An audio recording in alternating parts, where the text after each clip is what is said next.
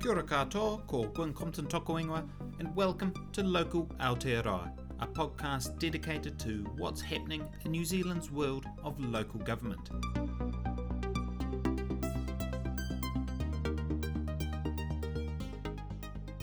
So, you want to be a politician? Welcome to episode 3 of Local Aotearoa, which is all about local government elections. And this one is going to be a two parter. I was hoping to squeeze it into a single episode, but I'm nothing if not verbose, so two episodes it is. So, why discuss local government elections? At the time of recording this, our next round of local elections are only 364 days away. And yesterday we saw one councillor in Wellington and a local board member in Auckland resign, which, seeing as yesterday was one year until the next election, actually means that um, their resignations don't trigger by elections. So you can see why they timed it that way, because that obviously saves uh, ratepayers in both Wellington and Auckland uh, any money on that exercise. Now, that date, which is in terms of the next local government elections, which is the 8th of October 2022, could shift. Uh, there are provisions within the local Electoral Act um, already that allow the your electoral officer at the local level to delay it, or the Governor General through an order in council um, to delay it for various circumstances. But also, central government's currently working through legislation that would allow it to delay those um, elections even more. Uh, and that's part of their COVID 19 response, and that's currently working its way through Parliament under urgency. But today we're going to work on the assumption that those elections on the 8th of October 2022 that they're going to go ahead as planned because we're all going to go out and get vaccinated, right? You're going to get vaccinated? Go to www.bookmyvaccine.co.nz and book yourself your appointments if you haven't done it already. Pause the podcast and go do it now. I'll wait, I'm not going anywhere. Thank you getting vaccinated against COVID 19 is the single most important way that you can protect yourself, your whānau, and your friends against the virus. Getting our vaccination rates up is also the main way we're going to get lockdown restrictions lifted and get our old freedoms back. And I know we're all hanging out for summer holidays. I know I am. We've booked in to head up to Lake Taupo for a week, and our two boys are hugely excited. So please don't ruin their summer holiday. Go and get vaccinated. Anyway, with that public health message out of the way, why talk about local elections? Well, it's mainly because with them being a year away, a lot of people right now are currently deciding if they're going to stand. In our larger cities, some people are already announcing their mayoral candidacies which makes sense. If you're in a metropolitan centre, organising a serious campaign to contest the mayoralty takes a lot of time and a lot of money. So you usually need to be announcing your intentions this side of Christmas and the year before the election.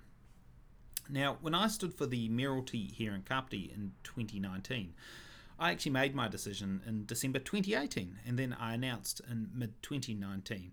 And as you appreciate, Kapiti's not one of those major metropolitan centres, so a slightly different dynamic there.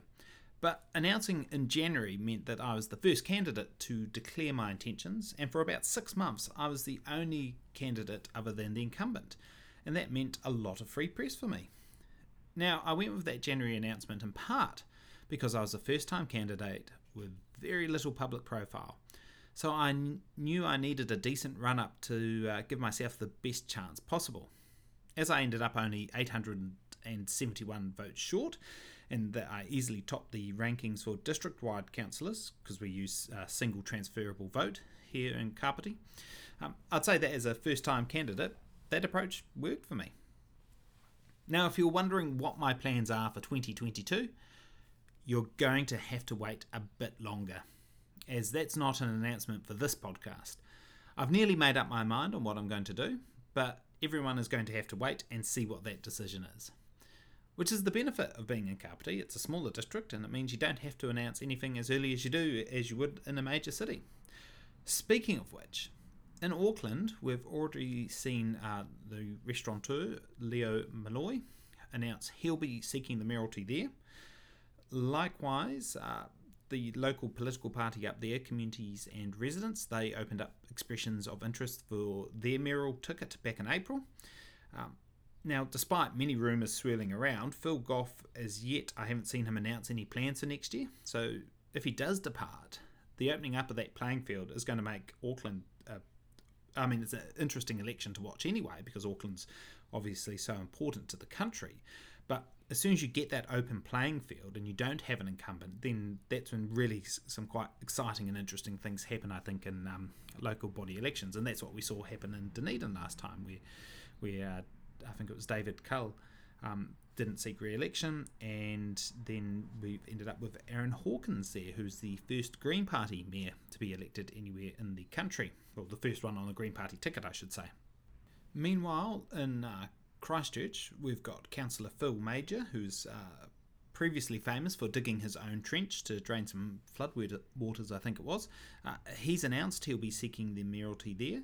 Um, and in a similar vein into what would happen in Auckland if Phil Goff decided he didn't run again, uh, Christchurch Mayor Lianne Dalziel has announced that she won't be standing for re-election in 2022. So Christchurch is definitely in for a uh, fiercely contested election, given it will be an open playing field there.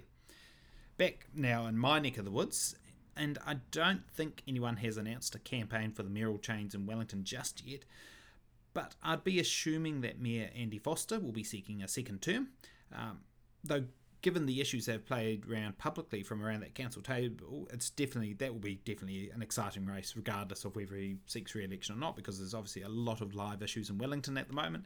Um, so that will be hugely fascinating too. Now, both Dunedin and Hamilton have first term mayors, and so I'm guessing both of them are likely to be seeking a second term.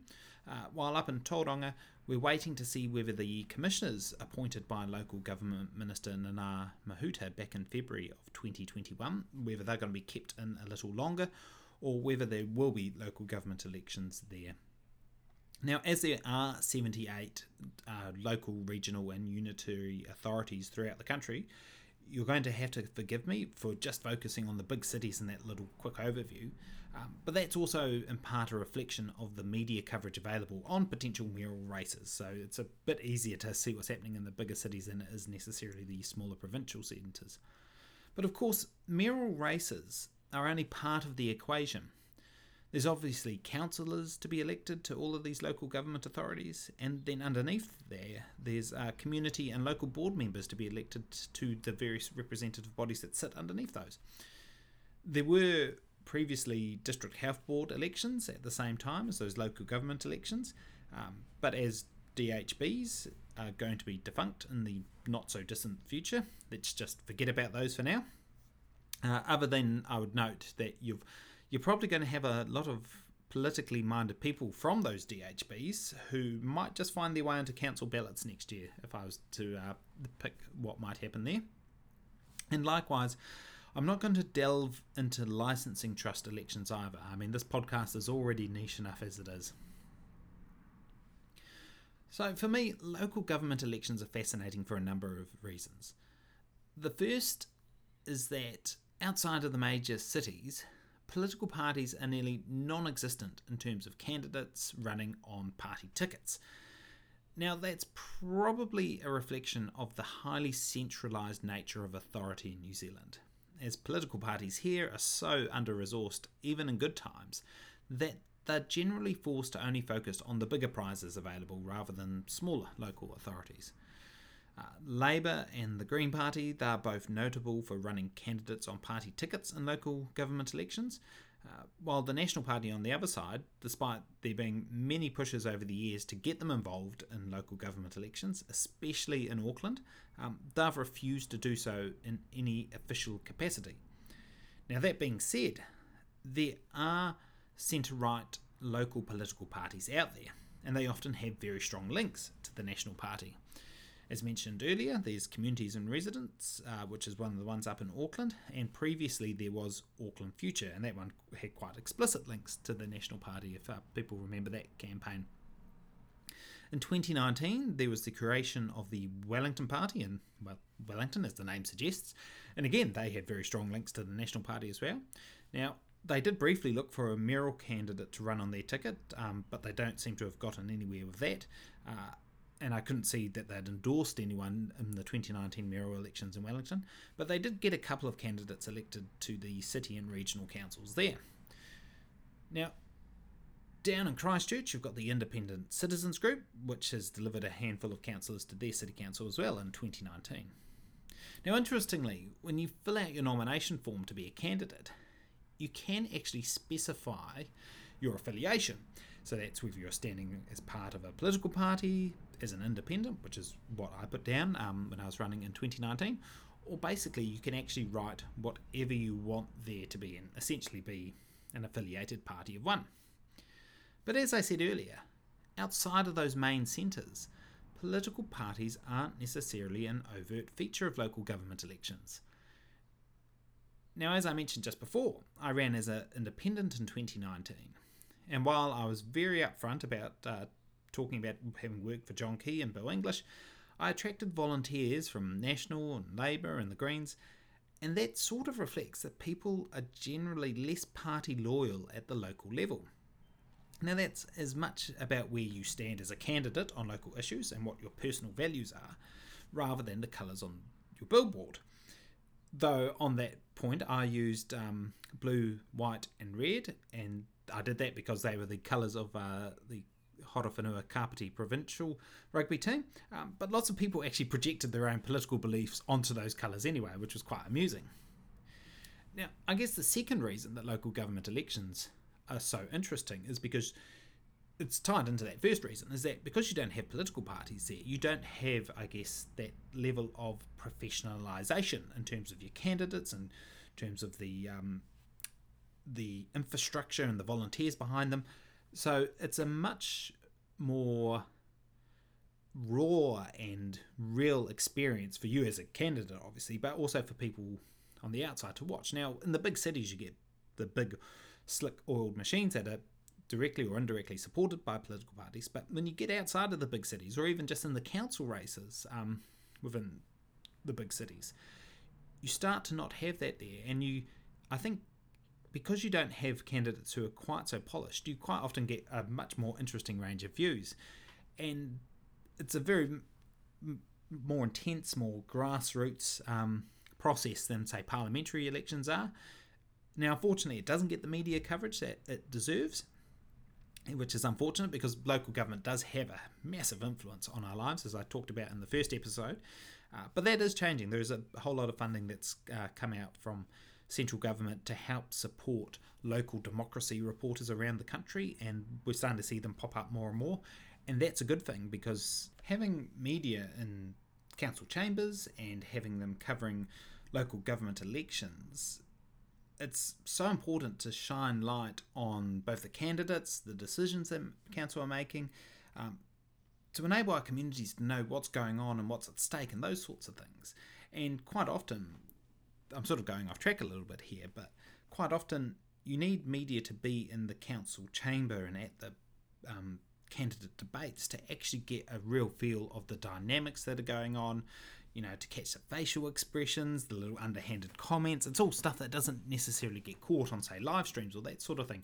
Or even just to talk to the candidates and talk to councillors and talk to mayors and build up those personal relationships that enable both the media to better report on things, but also for councillors to help better get out the messages about what's going on or what they're standing for when they're seeking re-election. And so that's you know that's quite an exciting development, and it's really good to see it being funded. I know there's been some people out criticising that fund, but I don't think it would necessarily get funded uh, otherwise. So that's something that I think is really important and a really good thing that the government's doing in that space. Now, moving on from why I love local body elections, from a legislative perspective, local government elections are governed by the Local Electoral Act 2001. Now, that specifies everything from who can stand, how local authorities pick voting systems, rules for electoral advertising, how representation arrangements such as, such as wards or at large, which are often called district wide wards, that's what we call them here in Kapiti, how they're put in place, um, the powers of electoral officers, and a whole lot more under it as well. Now, I know that it sounds like a tour de force of the local electoral act would make for a wonderful sleep aid, and it probably would, but unfortunately, it's really important to have a general idea of some of the, some of the processes involved in terms of how that dictates how you get to your election next year in order to actually, um, I guess, make sense of what happens in those elections and why things happen and why it's all in place. So that's going to be the focus for the rest of this episode. So, generally speaking, the process flows something like this. So during the triennium, which is the what we call the three yearly period of local government terms, some people call it term, some people call it a triennium, um, your local council will do a number of things. First, they generally decide what electoral system they're going to use, and in New Zealand we have two options first past the post and single transferable vote. Now, first past the post, usually called FPP or FPTP, is the list of candidates where you just put a tick besides the one you want to vote for. Whoever has the most votes once they've all been counted, even if that person doesn't have an outright majority, is declared the winner. Now, the advantage of that system is that it's very simple to understand. Uh, its disadvantage is that you don't necessarily end up with a candidate being elected who has the support of or is acceptable to a majority of voters. Now, single transferable vote, on the other hand, um, often called STV, is where you rank the candidates from one downwards in your order of preference. As the votes are counted, the lowest ranking candidate is eliminated, um, and each of their votes are redistributed based on each voter's second preference. Provided they had one, you could just tick one. Oh, sorry, not tick. You could just write one, and that would be it. Um, now, each time this process is carried out, it's called an iteration. And eventually, you'll get to a point where a candidate reaches what's called the quota and they get elected. Now, there's multiple ways to calculate the quota and on how to treat surplus votes, which I'm not going to go into um, today. But basically, as a system, it is a lot more complicated than first past the post. And as a result, it can take longer to deliver a result as the votes not only have to be counted, but then they have to be recounted and distributed again at each, at each iteration, depending on um, how many times you have to do that to get someone elected, or if, say, you've got uh, multiple positions you need filled within a ward or at a district wide level, um, then you've got to run those iterations often enough to fill up your number of vacancies. Now, the advantage of STV is that, in theory, the candidates who are most acceptable to the electorate do ultimately get elected because the candidates who obviously don't garner enough support, those votes aren't necessarily wasted. They can get the people who voted for them, they sort of get their second or third or fourth preference. So you don't, in theory, don't have that wasted, as much of a wasted vote as you do under FPP.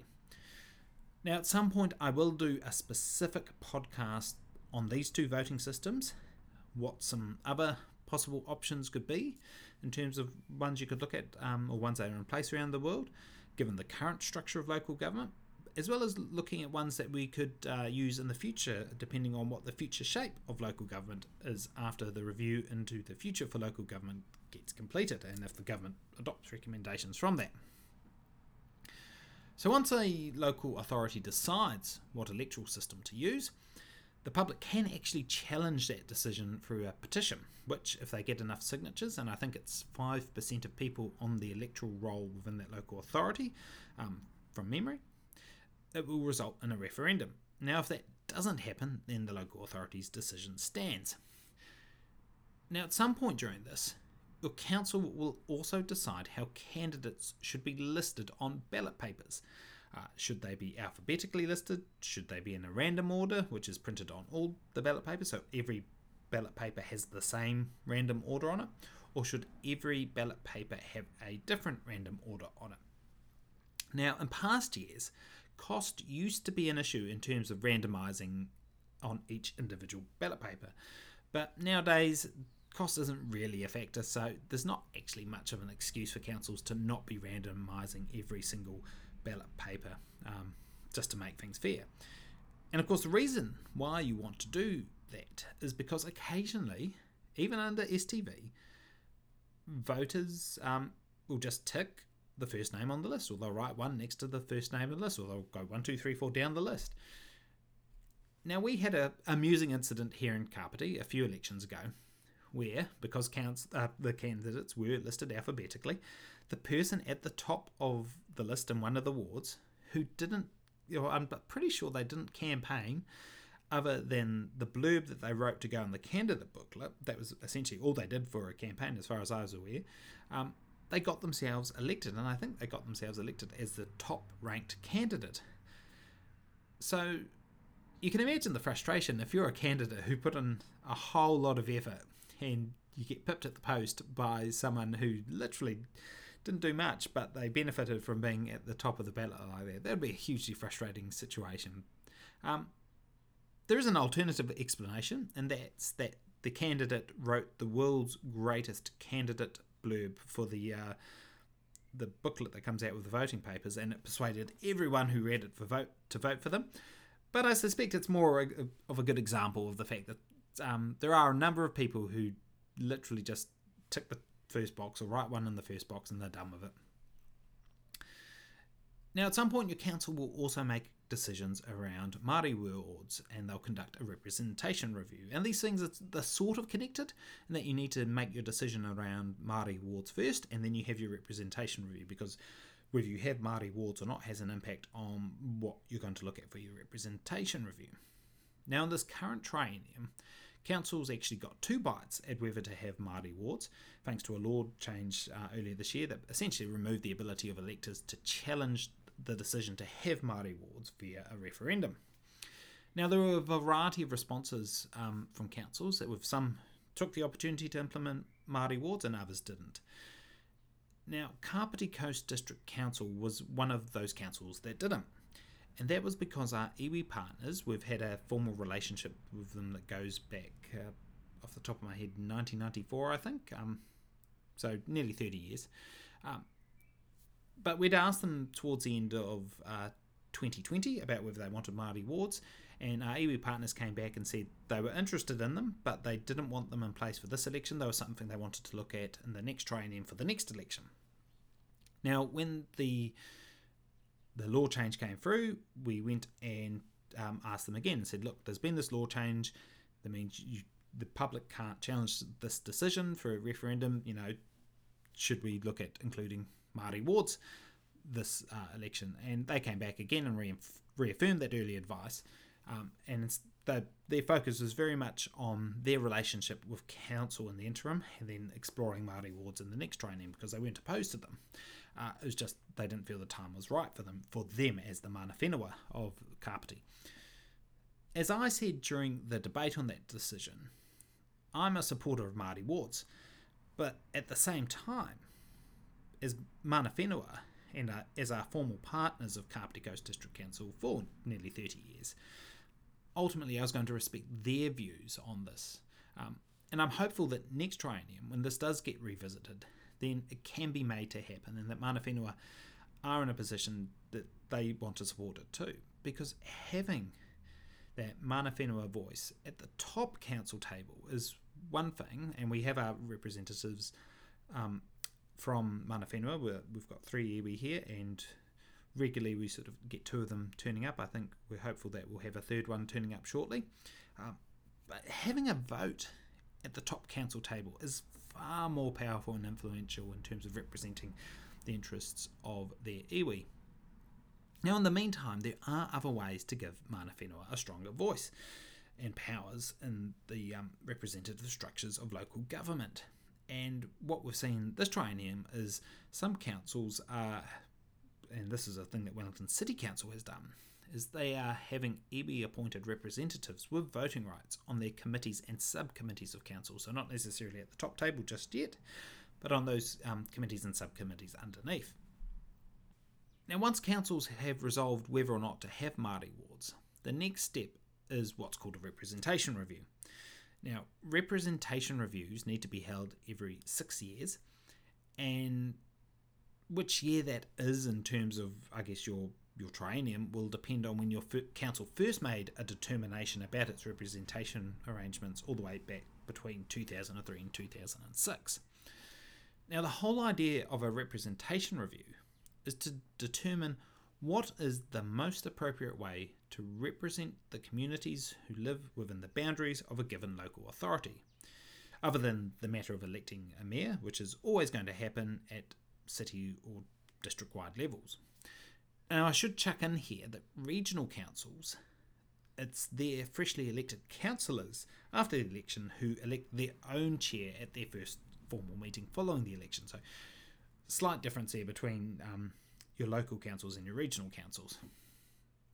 Now, the process of a representation review involves a bunch of research about demographic and boundary changes since the previous election and the previous representation review as well. Actually, they refer back to that during it. Um, it'll look at other representation models being used around the country. It will consider whatever um, feedback the local government commission gave in response to the uh, previous um, representation review that was submitted to them. They'll go out and engage with the community about their perceptions and experiences of dealing with council's elected bodies.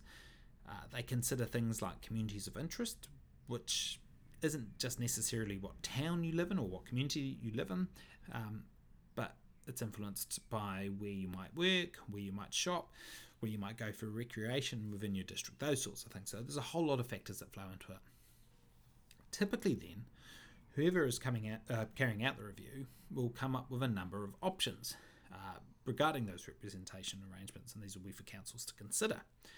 These could see an all ward model where councillors are elected within a set geographical area, a mixed model where you could have some ward councillors and some at large, as in elected across the whole district or city, or you could have an at large only model where all councillors are elected on a city or district wide basis.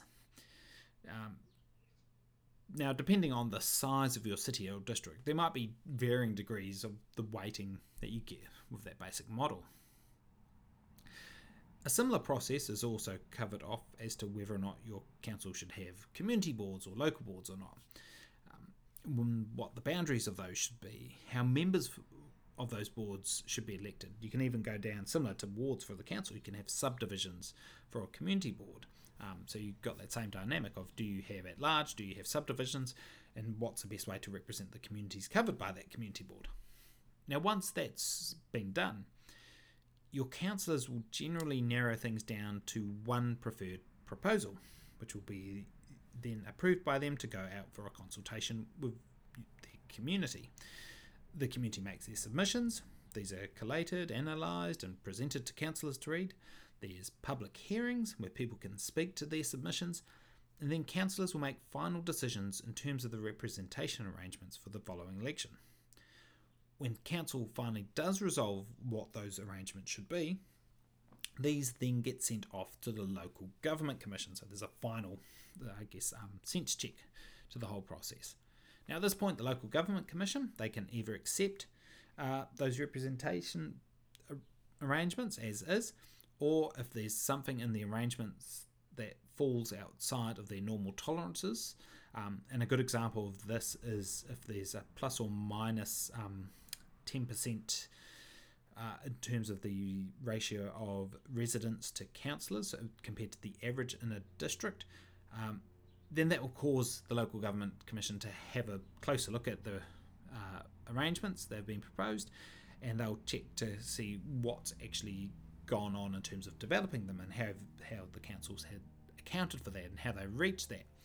Um, quite often, the local government commission will accept the representation review, but they'll include uh, instructions on things that the local authority should pay particular attention to when they next conduct a representation review. Um, and that's, I guess, a reflection of time involved in terms of you can't really go back and run the whole process again uh, when you're starting to get close to the election. So you need to bite the bullet at some point and say this is it, but you need to consider these things in the future. The other major trigger for the local government commission to review representation arrangements is if just one person, that's all it takes, one person objects to the council's final proposal. And again, that results in the local government commission undertaking that same process. So they're going to look at whether those arrangements are appropriate, what evidence has the council put together and presented to its community about the rationale for that proposal, and how they accounted for community feedback and for previous direction from the Commission in developing that proposal that's gone to the Local Government Commission. Now, assuming, let's just assume in an ideal world that the council's got it all right and they send it off to the Local Government Commission, the Local Government Commission comes back and says, right, good you're all set. And there you go, you've got your representation arrangements for the next election. Now, if it doesn't go well, like I said, um, you've got a bit of time pressure because a lot of this process takes place from December of this year and um, wraps up probably around about February next year, which means you are getting close to that time when people are making decisions about whether or not to stand for council. So it doesn't leave much room for changes. They can make, they can tinker with things, but generally you'll find the local government commission doesn't chuck whole things out at that point. They'll issue um, instructions for things to consider for the next the next representation review. Now, here in Kapiti, we've just finished our consultation period for our initial proposal for from our representation review, and we've got public hearings coming up in mid October. It's been a fairly controversial proposal, and it was one that I voted against um, going out for consultation. So currently we have four wards. We've got Otaki, Waikanae, Paraparaumu, and Paekakariki Raumati. Uh, now, Paraparaumu has two ward councillors, and the other three wards has have one each. We've also got five district-wide councillors, and I'm one of those. And then underneath that, we have community boards for Otaki, Waikanae, Paraparaumu Raumati as a combined community board, and Paekakariki. Now, in the proposal that was um, passed by council to go out for consultation, we would go down to three wards. We'd have, um, now apologies for my pronunciation here, uh, we'd have Kapiti Kiti Raki, the northern ward, Kapiti Ki Waenga, the central ward, and Kapiti Kite Tonga, the southern ward. And feel free to let me know if I haven't mispronounced those there. I'm not quite sure of the the correct pronunciation of the te reo there. Um, now, there would be single councillors for the northern and southern wards, and there would be three for the central ward, which was essentially a combination of the previous Waikanae and Paraparaumu wards, but with a few minor boundary changes. There would still be five district wide councillors, um, and that initial proposal also included for the disestablishment of community boards. Now, as I noted in my debate on the proposal when we were deciding on whether to go out and consult on it, my concerns were twofold. The first was the loss of that layer of democratic representation and advocacy underneath council, which is where community boards play a valuable role. And I pointed out that in Auckland, with the super city, they still recognised the need for a level of representation below the previous seven and uh, seven city and district councils pre-amalgamation. I'm just leaving the regional council out of that for obvious reasons because that was obviously an Auckland regional wide body, um, but that's why Auckland has 21 local boards still. My second area of concern was the potential for Waikanae, and that's a community that has one in four residents of Kapiti, to no longer have a guarantee of their own councillor if they were amalgamated essentially with Paraparaumu especially when, in, in my personal view, they're a significant community of interest in their own right. My preferred option during, and this was during our process to whittle things down um, to a final option for the final decision, was for us to have seven smaller and more geographically targeted wards, along with four or five district wide councillors, and also retaining community boards. Ultimately, though, the initial proposal was passed to go out for consultation. And with that being said, and with councillors required to have an open mind for all decisions coming to us, whether we voted for or against that proposal, we all essentially have to reset and take into account the feedback from our community that they give us during those four weeks of consultation that we've just completed. Now, from what I've understood, there's been quite a lot of submissions made, and obviously quite a lot from Waikanae, as you might imagine. So I've got a very busy uh, few weeks of reading ahead of me when those submissions come through, and I think we've got probably about a day and a half um, to go through the uh, public hearings for that as well. So now we have a voting system. We've decided whether or not we're going to have Māori wards. We've decided what um, what order candidates are going to be listed on the ballot paper. Uh, you've possibly you've reappointed your electoral officer at some point during this, um, and we've got our general representation arrangements in place. So what's next? It's the election itself. But for that, you're going to have to wait until the next episode. Until then, I'm Gwyn Compton. This is Local Aotearoa. Harera. Authorised by Gwyn Compton, 60 Manly Street, Paraparaumu. All opinions expressed in this podcast are my personal views and not necessarily those of the Kapiti Coast District Council.